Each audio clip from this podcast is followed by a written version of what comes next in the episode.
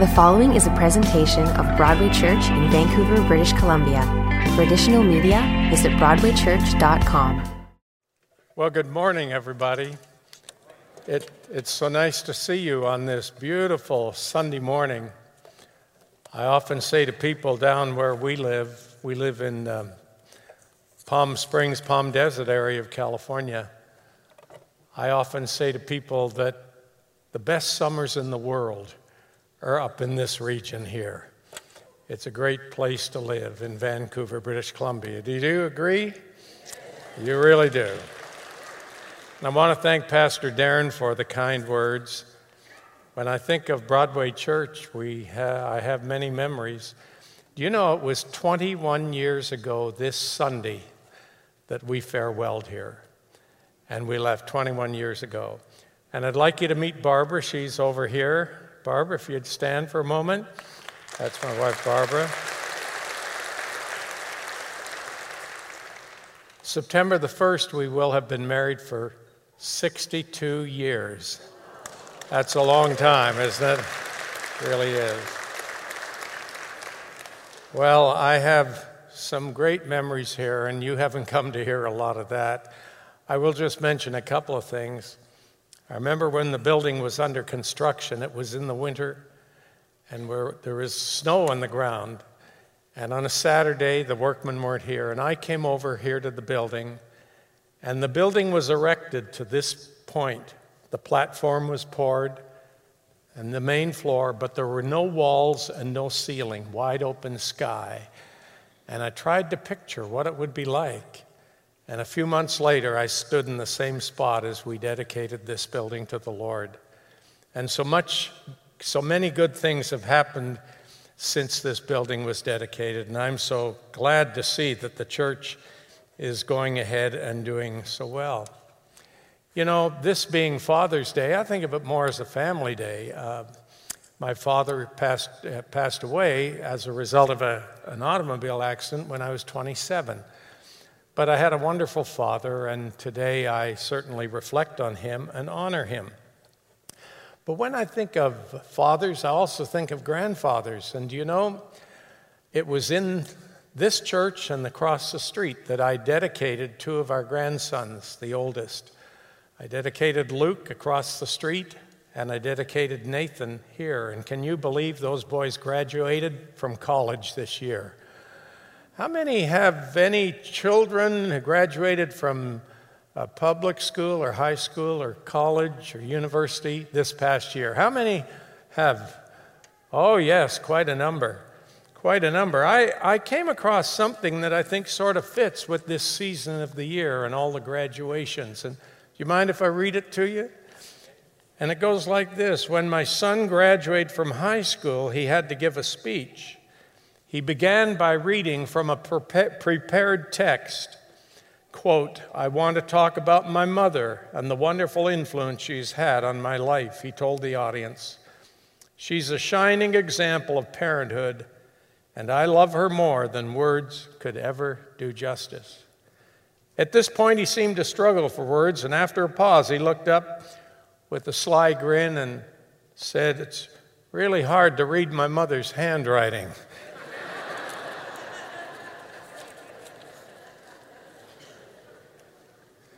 I would like to mention today that, uh, you know, I pastor two RV parks down in, in the Palm Desert, Palm Springs area during the winter season from the first Sunday in November till Easter. And uh, the snowbirds and the rainbirds come down for the north, a lot of Canadians and a lot of Americans, many from this area. And some of them are here in this service this morning. I wonder, could you just lift your hand if you're from one of the park ministries down there today? Yes, yes, welcome. And in fact, uh, Fred McPherson, who's down here, is the president and chairman of the board for the uh, Rancho Casablanca Park, a former Lawrence Welk Park, where I minister at 8:30 on Sunday mornings, and I do a 10:30 service over at Indio Springs RV Resort. And it's people of all denominations. And I have really enjoyed that because we are part of the body of Christ. Well, Father's Day, or a family day. And I want to talk a bit about that today. When we, um, when we uh, want to grow in our Christian faith, we want to have a balanced life. We can understand that from a physical sense. You know, if your balancing system's off, you're in trouble. That's when you have to get a cane or a walker. And thankfully for those uh, facilities that are available to us. But you know, as a Christian, you can be off a little on your balance. And uh, how do we have a well balanced Christian life? Well, the first thing we have to have is a goal. And that goal, as Paul said in the scripture we read, his goal was to know Christ and to really become like Christ in his attitude and relationship with others and so on. That was his goal, and I like his honesty. He said, I'm not there yet. I'm really not there yet. I'm under construction, I'm trying, but that's my goal. Which brings us to the next word, which is focus. He said, One thing I do, and you know, the Bible says that uh, a double minded person is unstable in all his or her ways. And I think we can understand that. So he said, We have to have, I have to have focus in order to be the Christian person that God would have me to be. So then he gave some steps. The first word he says, forgetting what is behind.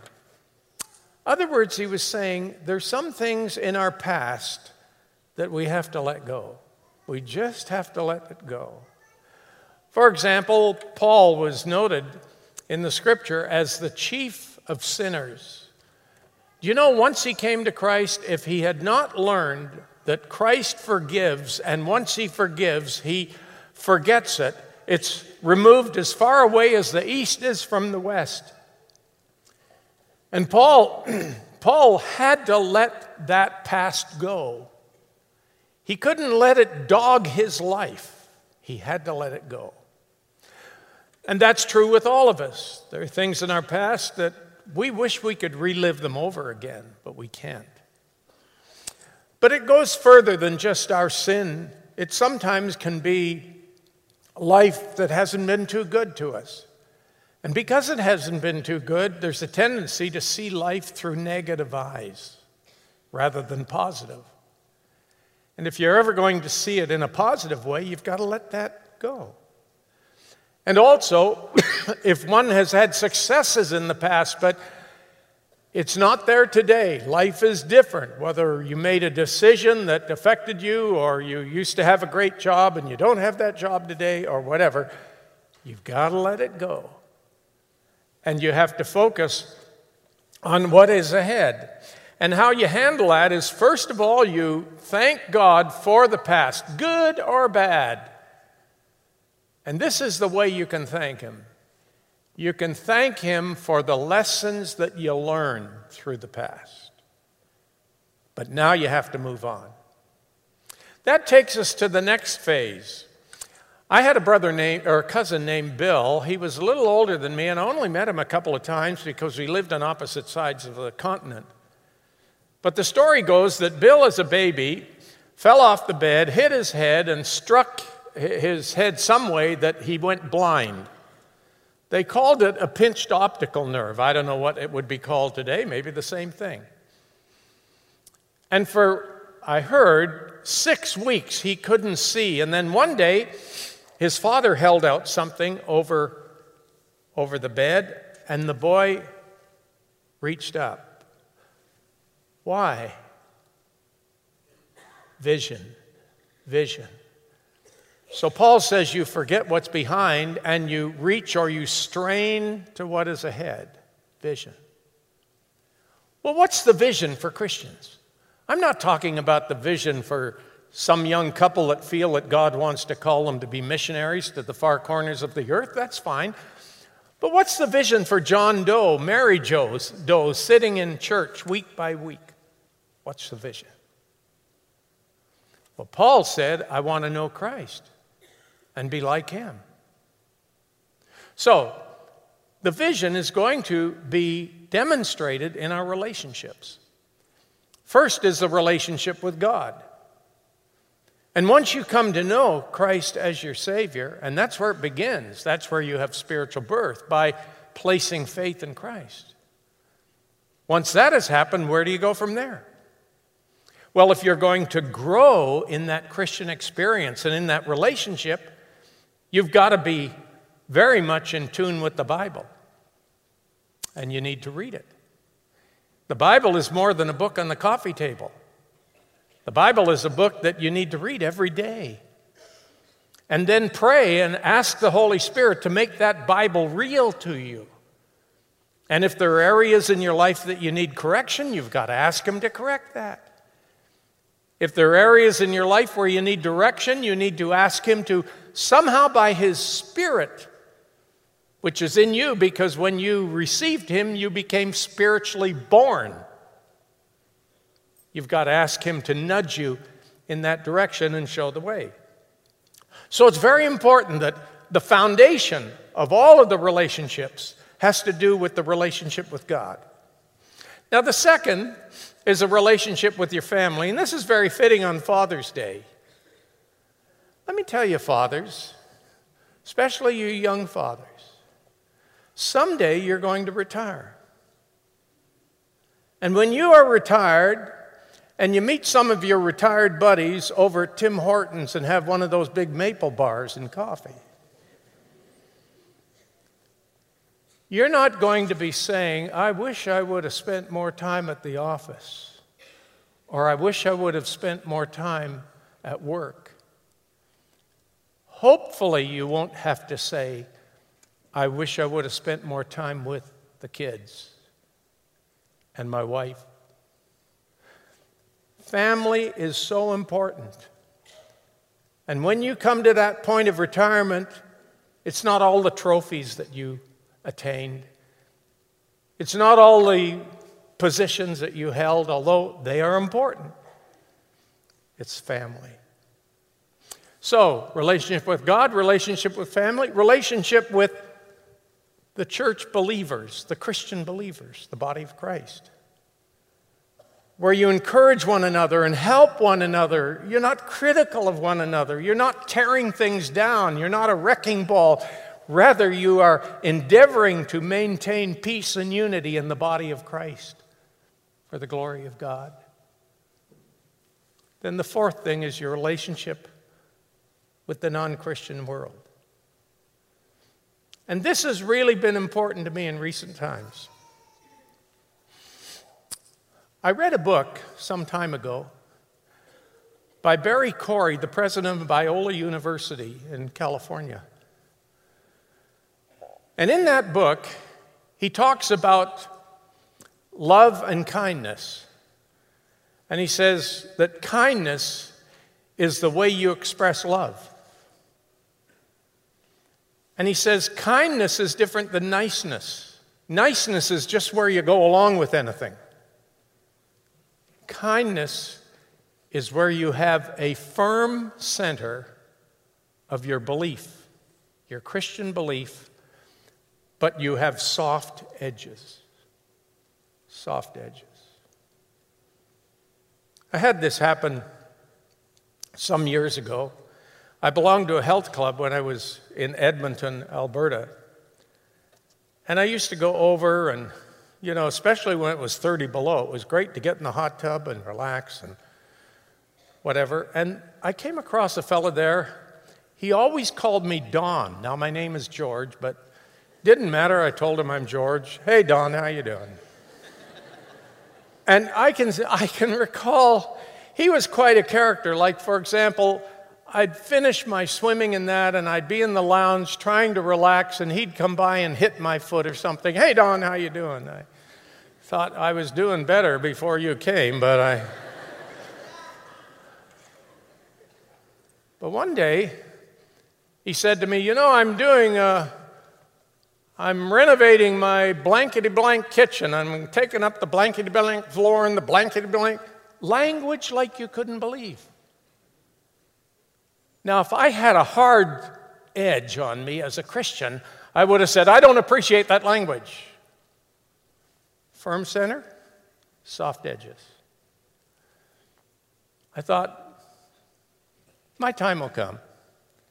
Finally, he said, Hey, uh, Don, where do you work? I said, Well, I'm the pastor of the church over here. He said, You know, when I can get the floor under control and the uh, cupboards under the control, the language totally changed. But here's the good thing the Sunday before I farewelled there, I baptized him and that I hold him under all that.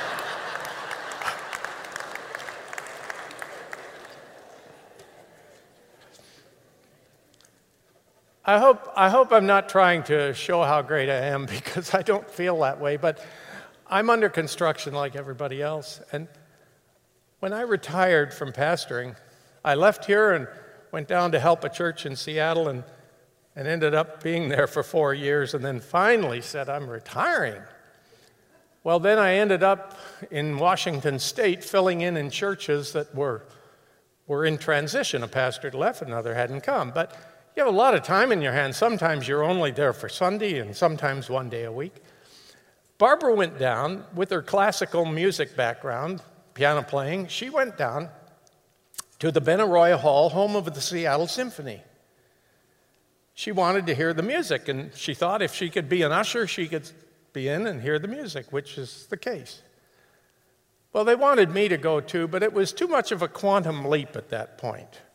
But I used to pick her up, and I got to know the people.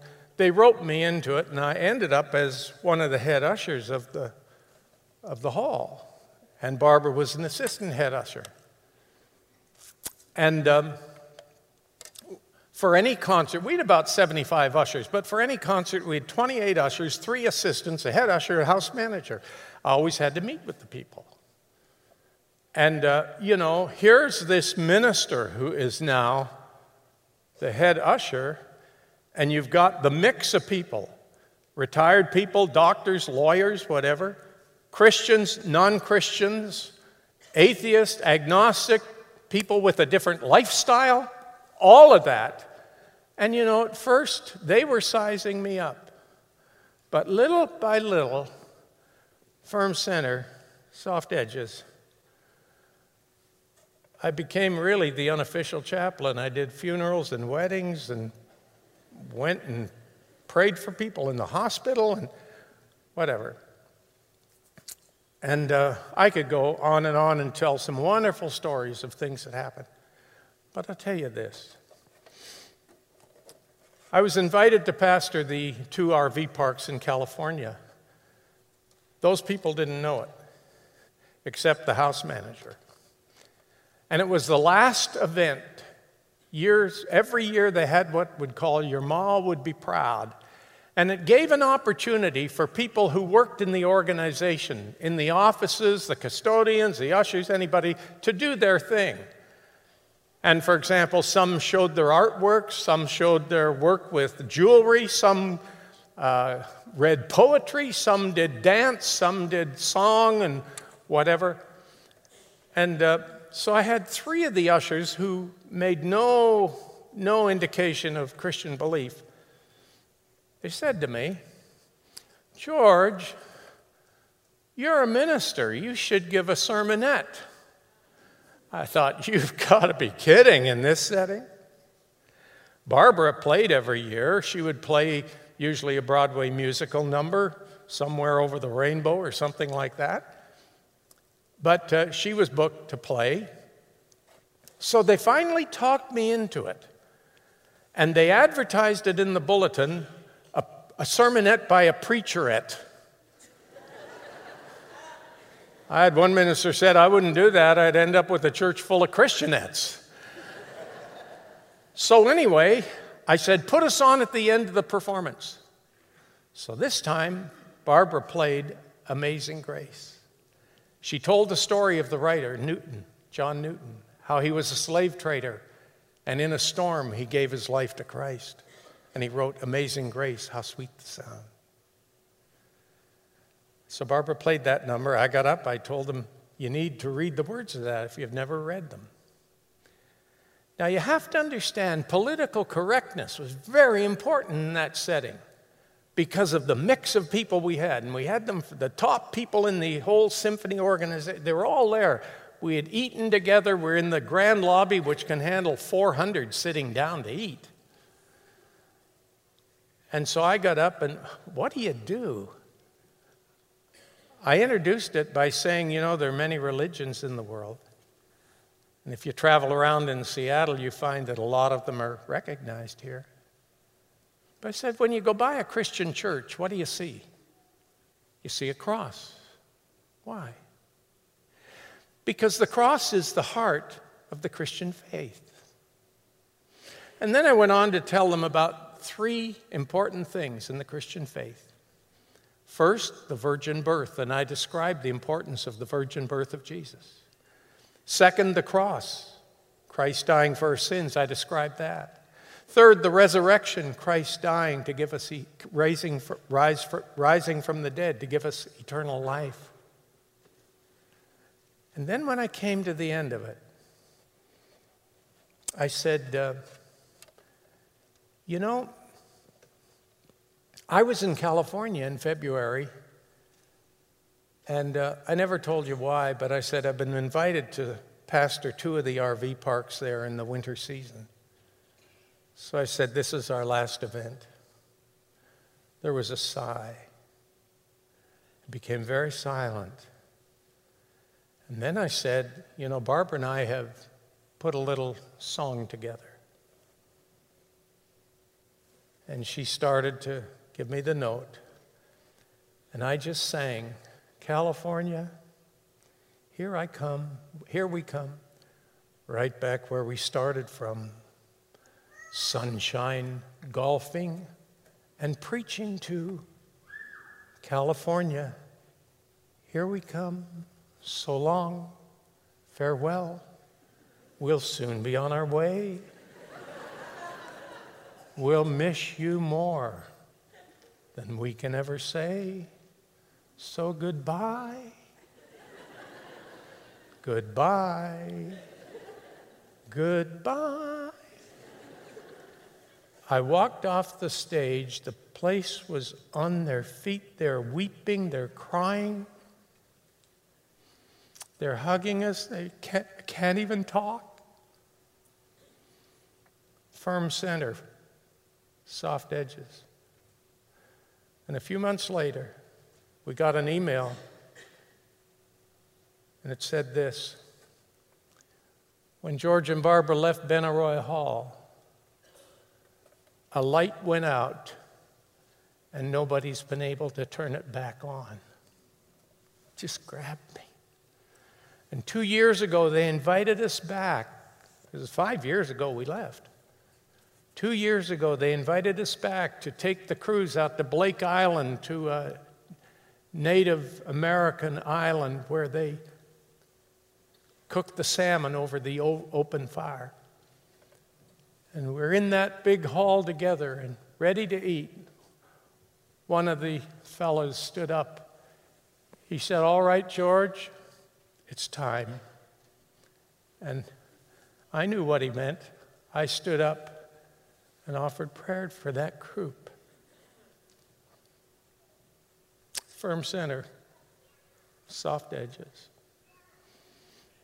And this morning, you know, Paul said, I want to know and be like Christ. That's our, that's our focus, our goal.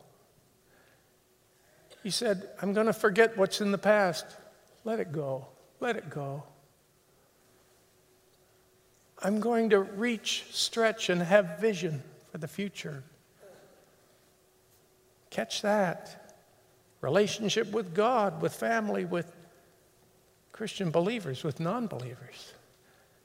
And then the last word was I'm pressing on. That's the action. That's where you do it. And to some of you, I say this morning if you have never really placed your faith in Christ, this is a great opportunity to do it. As I pray, you can simply say, Lord Jesus, I open my life to you. I invite you in. Give me spiritual birth and life. Do that. And if you're a Christian believer and you've sort of been pray and say, Lord, help me. Help me in my goal to accomplish it. Help me to grow to be the person that you want me to be. And my friends, that is how you have a balanced Christian life. Let us pray.